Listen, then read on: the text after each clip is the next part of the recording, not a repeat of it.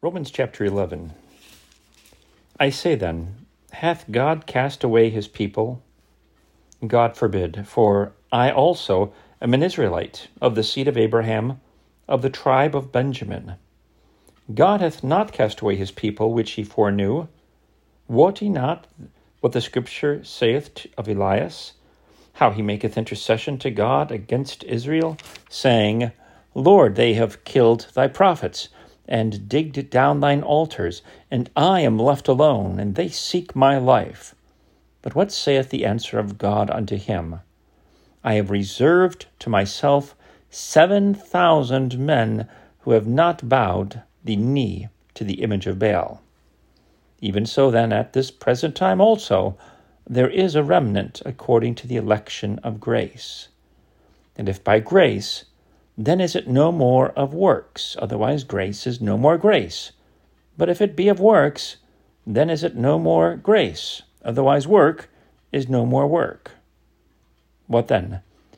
Israel hath not obtained that which he seeketh for, but the election hath obtained it, and the rest were blinded. According as it is written, God hath given them the spirit of slumber eyes that they should not see, and ears that they should not hear, unto this day. And David saith, Let their table be made a snare, and a trap, and a stumbling block, and a recompense unto them. Let their eyes be darkened, that they may not see, and bow down their back alway. I say then, Have they stumbled that they should fall? God forbid, but rather, through their fall, salvation is come unto the Gentiles for to provoke them to jealousy.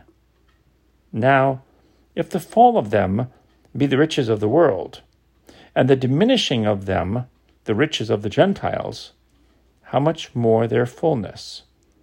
For I speak to you, Gentiles, inasmuch as I am the apostle of the Gentiles.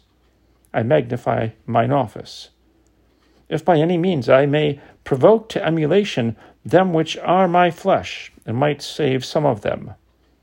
For if the casting away of them be the reconciling of the world, what shall the receiving of them be but life from the dead? For if the first fruit be holy, the lump is also holy. And if the root be holy, so are the branches. And if some of the branches be broken off, and thou, being a wild olive tree, wert graft in among them, and with them partakest of the root and fatness of the olive tree, boast not against the branches. But if thou boast, thou bearest not the root, but the root thee. Thou wilt say then, The branches were broken off, that I might be graft in. Well, because of unbelief they were broken off, and thou standest by faith. Be not high minded, but fear. For if God spared not the natural branches, take heed lest he also spare not thee. Behold, therefore, the goodness and severity of God. On them which fell, severity, but toward thee, goodness, if thou continue in his goodness. Otherwise, thou also shalt be cut off. And they also, if they abide not still in unbelief, shall be graft in, for God is able to graft them in again.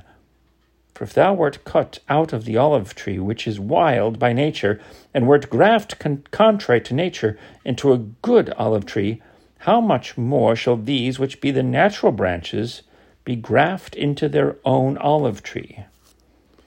For I would not, brethren, that ye should be ignorant of this mystery, lest ye should be wise in your own conceits that blindness, in part, has happened to Israel until the fullness of the Gentiles be come in.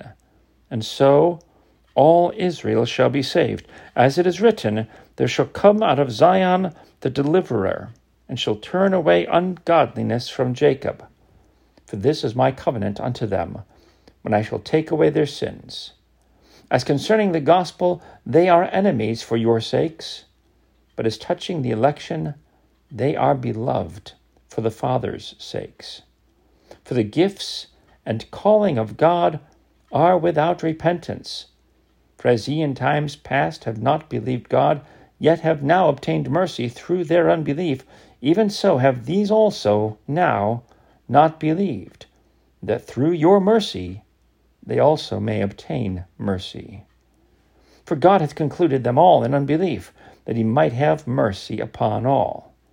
Oh, the depth of the riches, both of the wisdom and knowledge of God!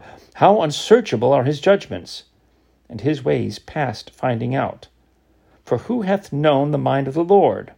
Or who hath been his counselor? Or who hath first given to him, and it shall be recompensed unto him again?